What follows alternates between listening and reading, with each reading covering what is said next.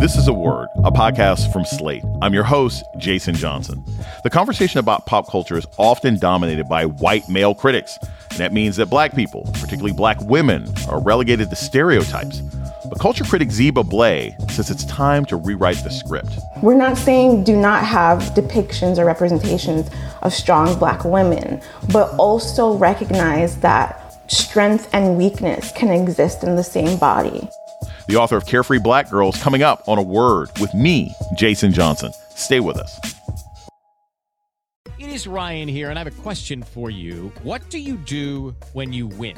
Like, are you a fist pumper? a woohooer, a hand clapper, a high fiver. I kind of like the high five, but if you want to hone in on those winning moves, check out Chumba Casino. At ChumbaCasino.com, choose from hundreds of social casino style games for your chance to redeem serious cash prizes. There are new game releases weekly, plus free daily bonuses. So don't wait. Start having the most fun ever at ChumbaCasino.com. No purchase necessary. VGW. Void were prohibited by law. See terms and conditions. 18 plus.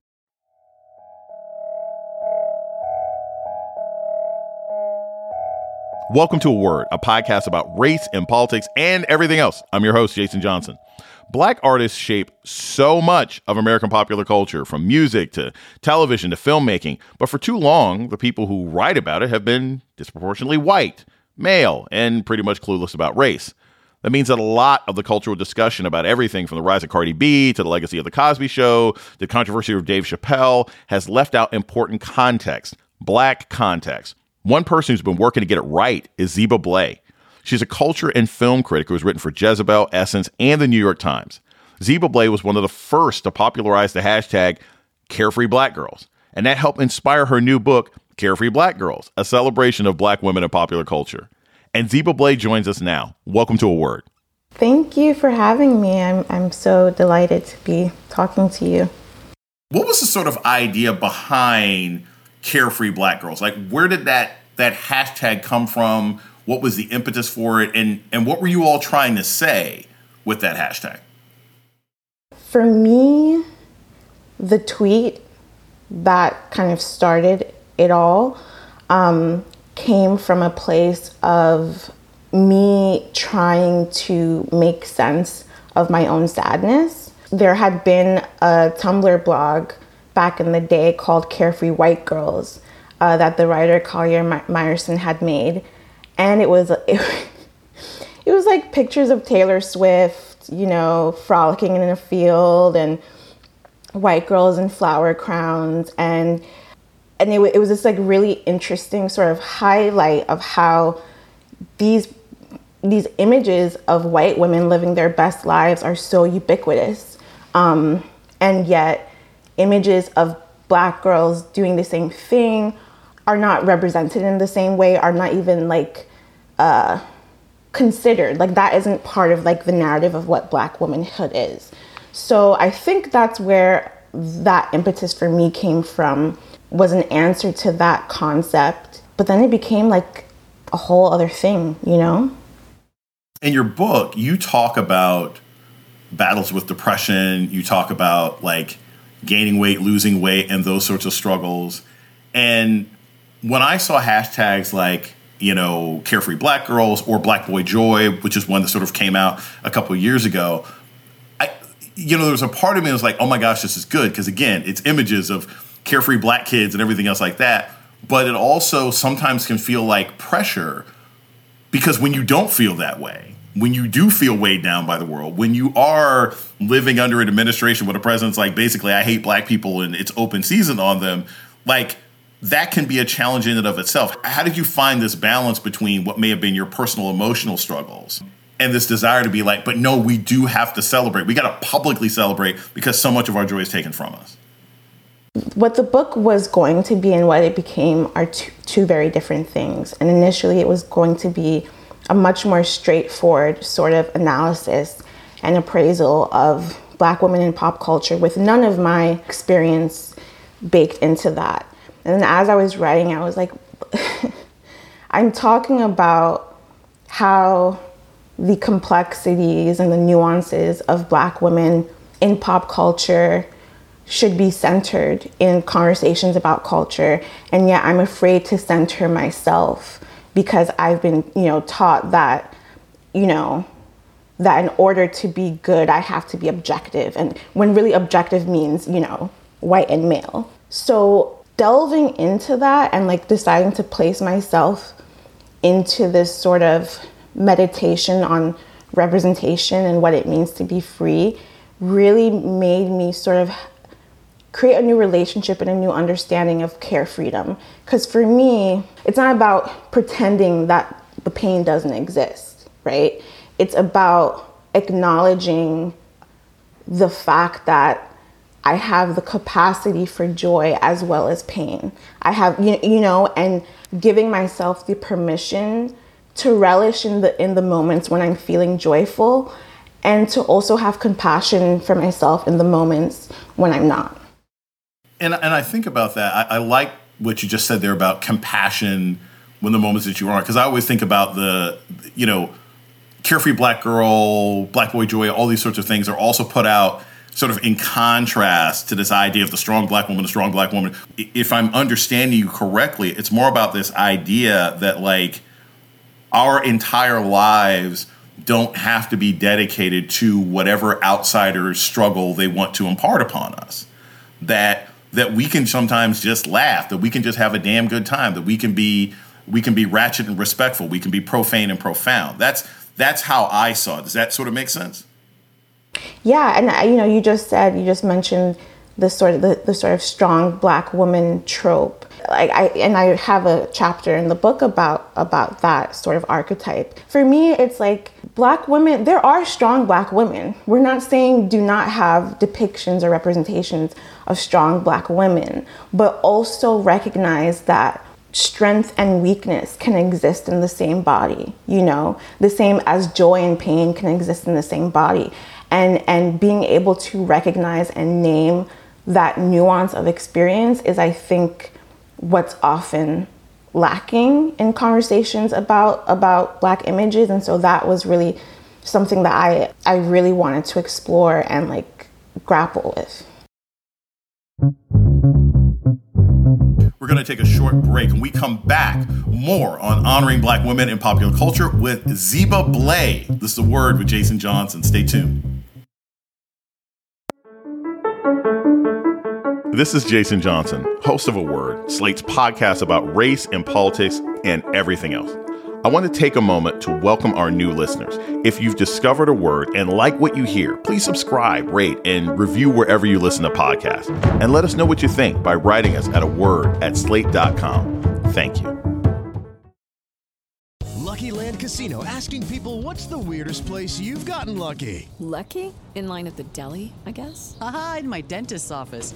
More than once, actually. Do I have to say? Yes, you do. In the car before my kids' PTA meeting. Really? Yes. Excuse me, what's the weirdest place you've gotten lucky? I never win and tell. Well, there you have it. You can get lucky anywhere playing at LuckyLandSlots.com. Play for free right now. Are you feeling lucky? No purchase necessary. Void where prohibited by law. 18 plus. Terms and conditions apply. See website for details. You're listening to A Word with Jason Johnson. Today we're talking about pop culture with writer Zeba Blay. Her new book is Carefree Black Girls, a celebration of black women and popular culture. You've weighed in on the controversy surrounding the new movie The Harder They Fall on Netflix. Now look, this movie is great, and it's like a who's who of black actors. You got Regina King, Lakeith Stanfield, Idris Elba, but some people were really irritated about the casting of actress Zazie Beetz as Stagecoach Mary. Here's a clip of her with her co star, Jonathan Majors. I made things. I've built things. And I ain't gonna risk all that just because you decide to come trotting back. Trotting? Yeah. Okay, well. I guess I came to the wrong saloon. Because I ain't talking to the man Mayfields I thought I knew. Yeah, things have changed. I see that. You've written about what it means to have a woman like Stagecoach Mary, who was a real person, who was a, a plus size, dark skinned black woman, being played by Zazie Beetz. Talk a little bit about why that is a problem, above and beyond the historical inaccuracy of it, but why that is sort of a larger problem in black culture, both from a colorism and a sizeism, and even just sort of a, a sexuality presentation. Here's the thing, right? People forget that, like, to critique something is not to hate it, it's not to be be out blindly outraged by it, right? Pointing out the history and the reality of this character that she's playing. It's a way to engage with the art. Like, isn't that what we're supposed to do when we watch movies? So there's that. But what I will say is that, you know, Zazie is a great actress and she, you know, she she she's great in the movie. But there is a history and a context behind why she's in this movie.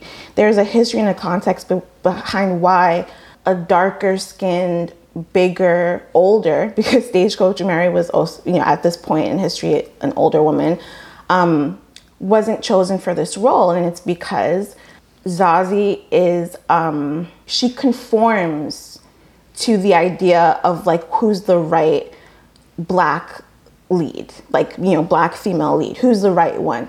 It's important that we make the distinction that the choice to cast her is a choice that, you know, because people were like, oh, like these white casting directors, black people are all up in this movie, like producing, directing, writing, right? So, so I think that's also pointing the, to the fact that the when we talk about who's in the room and who gets to make the decisions, we have to also like understand that there's a responsibility that we have, you know, to consider these things. All I can really say is that for me, it would be nice to see a dark skinned, big black woman be um, fought for and uh, loved and cherished and be sort of like, you know, the prize and the goal. Not just because of representation and like, oh, seeing yourself on screen, but because it would be interesting and different. So you talk also in your book about you're Ghanaian American, and you talk about how sort of in your home country, you know, you you see full page ads for bleaching cream and skin lighteners, and that stuff is very very common for actors and actresses from the continent. I mean, goodness gracious, Nollywood is full of commercials and advertisements for for skin lightening and everything else like that. For those who don't understand, because I think you're tapping into something that's really important here, is the idea that lighter skin gives you greater power, that in a white supremacist system, being lighter is inherently better. It's not just something that manifests in Hollywood casting decisions and who's considered sexy and whose body can be presented, but it goes all the way back to the continent now. And and not just in Ghana and not just in Nigeria, but there are whole commercials in Southeast Asia, in India, and, and, and Pakistan, and Malaysia about lightening your skin. Can you talk a little bit about about how colorism is a global phenomenon and not just something that we see in film? That's something that growing up, I didn't even realize. It wasn't until I was older that I understood the way colonialism has ravaged the entire world.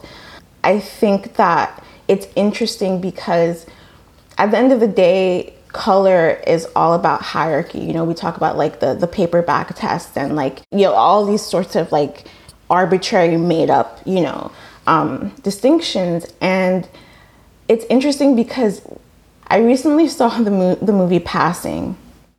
You know, I haven't had to worry as much as you'd think. They were my aunts, you see. They took me in after father died and gave me a home of sorts. Very white, very respectable, very religious. I met John not long after, and as soon as I turned 18 and legal, we got married and, well, went off and left for good. It was so fascinating to me because watching that movie and looking at Ruth Negga, who plays um, the person who is passing, for me it's like i'm that's a black woman. That is the absurdity of color and the fact that we black people have um, we we've had to have this sort of nuanced understanding of featureism and colorism and white people don't. So for them a light skinned person is just a light skinned person.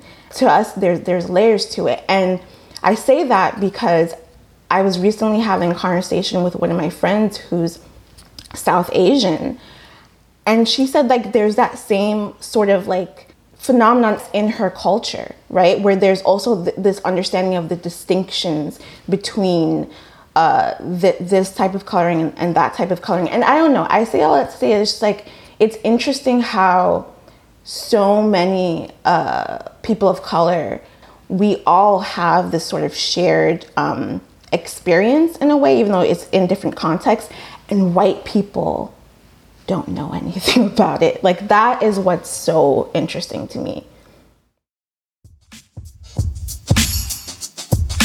We're going to take a short break. We come back, more on honoring black women in popular culture with Zeba Blay. This is a word with Jason Johnson. Stay tuned. You're listening to a word with Jason Johnson. Today we're talking about uplifting black women in popular culture with Zeba Blay. So, Zeba, this is something that has been on everybody's lips for weeks now. Um, Dave Chappelle. And you've written about Chappelle in his recent show on Netflix, The Closer, and his assistant. So he's in danger of being canceled for jokes about transgender people. You know, what are your thoughts on not just Chappelle as a media icon? Because that is that's one track in this, but also this sort of thing about cancel culture, which began almost as a joke in sort of black queer communities and has now been co opted by the right and right adjacent white people uh, and their black tethers into, into something else entirely. It's so annoying. Like it's the same thing that happened to to woke, right? Like it's funny when you when you said Dave Chappelle, I thought in my head, "Oh brother," because I'm just like, it's just it's um it's exhausting and and more than exhausting it's boring. Like i'm i'm i'm so bored by people uh and you know and that's what i wrote about with with chappelle. It's like you're doing the thing. You're doing the thing that as a comedian you do which is like saying things that you know are going to cause a reaction and then using that um, as a marker of your genius and your sort of like rebelliousness. And it's boring because then there's no because there's no substance to anything that you're saying. It's like you're still talking about this, and like and and in the years since we you've made those first transphobic jokes, like this is where you landed. It would just have been so much more interesting for him to actually engage with uh, with the criticism because I don't think in the closer that there's any real engagement with what actual trans people, uh, how actual trans people feel. It's more of this sort of like nebulous idea of the LGBTQ, and it's like something that's been really frustrating for me in in watching his comedy in respect to this this um, issue is that he seems to forget that there are like queer black people, you know, and I feel like to go straight to I'm canceled, clearly you are not canceled. If anything, this is creating even more interest and and you know and engagement with your work. You got what you wanted, which is the uproar, and yet you don't actually want to consider or um, be in dialogue with the very people who are being affected by your work. And I, I find that boring. So Zeba, you know, part of what I'm seeing here with Chappelle, and this is, you know, as a pop culture critic, I'm curious at your thoughts on this. This is either a new era of his career or it's a sign that he's going downhill. And and here's my sort of theory on this. Because like I said, one, at the end of the day, the closer wasn't funny. And and as I said, you know, your your goal ultimately is to be funny. And if you're not damn funny, I don't care what kind of larger political statement you're gonna make. But part of what I'm also seeing now is it reminds me of, you know, almost 25, 30 years ago when Michael Jackson did his black or white video. And he ends the video with this crazy thing where he runs around and grabs his crotch and like beats up a car. Once you go into shock jock mode, isn't that also a sign that you're running out of material? Because if Chappelle's only shtick now is I'm pissing off the woke folk, that to me is a sign that you're you've the cupboard is bare of you as an entertainer. I think that every artist goes through phases in their in their career. And he's in the phase where he is very famous and very rich. And therefore, there, there's a disconnect between him and us already. Um, and so, his approach to comedy, I mean, it's not funny like the closer isn't funny but it's it's it's quite fascinating because you're seeing him have to reckon with what you're talking about which is oh wow like I am of a bygone era. I'm a dinosaur in a way. And I don't say that in like a in a mean way, just like in the reality of what the thing is. And it's actually really interesting to see what artists in th- that this stage of their career do with that. At the end of the day, the closer, and that's how I feel about all like quote unquote problematic art. I don't think it should should not exist, right? So, you know, I think it should exist, and I think that it is a tool that we can use a to have these kinds of conversations, which are part of like progressing the culture, and b uh, they provide a snapshot of who we were in this time. Like you know, when you people watch old episodes of Thirty Rock and they're like, "Ee," like that was kind of you know I like that because you get to be like we get to engage with the past and understand like where we are and where we're going. And so the only thing for me with him that is frustrating uh, is that he's in this place as an artist where he's not willing to change. And I think that is a sign of um, I want to say the word mediocrity, but that sound that seems too intense. So I will say it's it's a sign of um, of stagnation.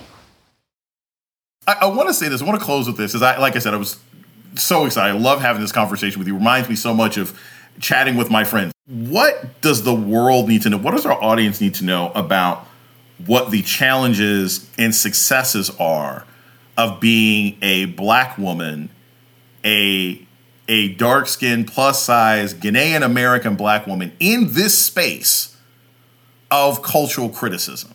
Because as you said, white guys get to critique everything from you know Marvel Cinematic Universe films to James Bond to passing, and their identity is never called into question. But if you're a black woman with all those descriptors and you're talking about the harder they fall, or you're talking about Lovecraft Country, or you're talking about you know the latest Katherine Heigl whatever film, um, you know there's people who always want to troll you and say, well, you're only looking at this from perspective what are some of the challenges with that, and so, what are some of the triumphs that come from being one of the few black women in this space? So, one of the challenges is definitely the riskiness of having an opinion as a black woman. You know, um, I think that people people don't like when black women have opinions. We have opinions, and suddenly we're being uh, aggressive or we need to like have receipts on receipts to like prove our expertise and our understanding of what we're talking about. For me, just as someone who's written online for the last, you know, over a decade, being constantly, uh, you know, subject to harassment and, you know, e- long emails, like, you know, the, the Dave Chappelle thing, I got like 20 emails from who I'm 100% sure were white men, just like going and i'm like do you really think i'm going to sit here and read all of this? The entitlement the entitlement that you have to my time and my energy when i said what i said is so that can be really challenging because as i was coming up as a writer i was constantly made to feel that you know if i'm writing about a film i should not consider or bring any of who i am to my appraisal of that film which to me is so absurd because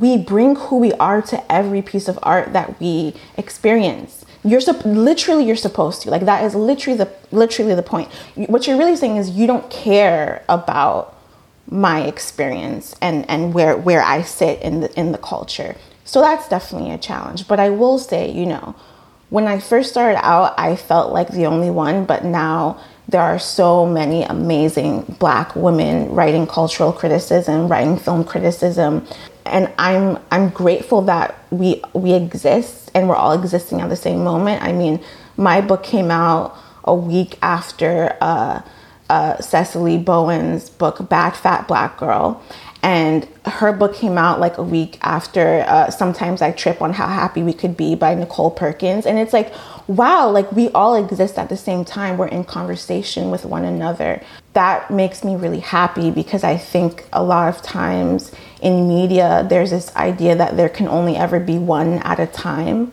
But it's like, actually, no, like we need a wider breadth of like opinions and um, experiences because, as you said, with all of those descriptors, I have a very specific experience. Um, and I think that is the value, and that is what I bring every time I sit down to write. And I think it's important to honor that, you know? Zeba Blay is a culture and film critic. Her book, Carefree Black Girls, is out now. Thank you so much for joining me today. I really, really enjoyed this conversation. Thank you so much. And that's a word for this week. The show's email is a word at slate.com.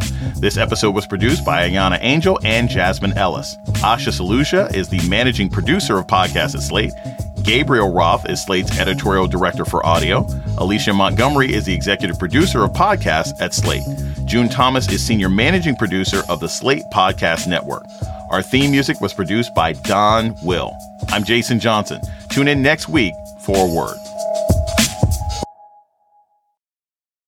It is Ryan here, and I have a question for you. What do you do when you win? Like, are you a fist pumper? A woohooer, a hand clapper, a high fiver. I kind of like the high five, but if you want to hone in on those winning moves, check out Chumba Casino. At ChumbaCasino.com, choose from hundreds of social casino style games for your chance to redeem serious cash prizes. There are new game releases weekly, plus free daily bonuses. So don't wait. Start having the most fun ever at ChumbaCasino.com. No purchase necessary. VGW. Void were prohibited by law. See terms and conditions. 18 plus.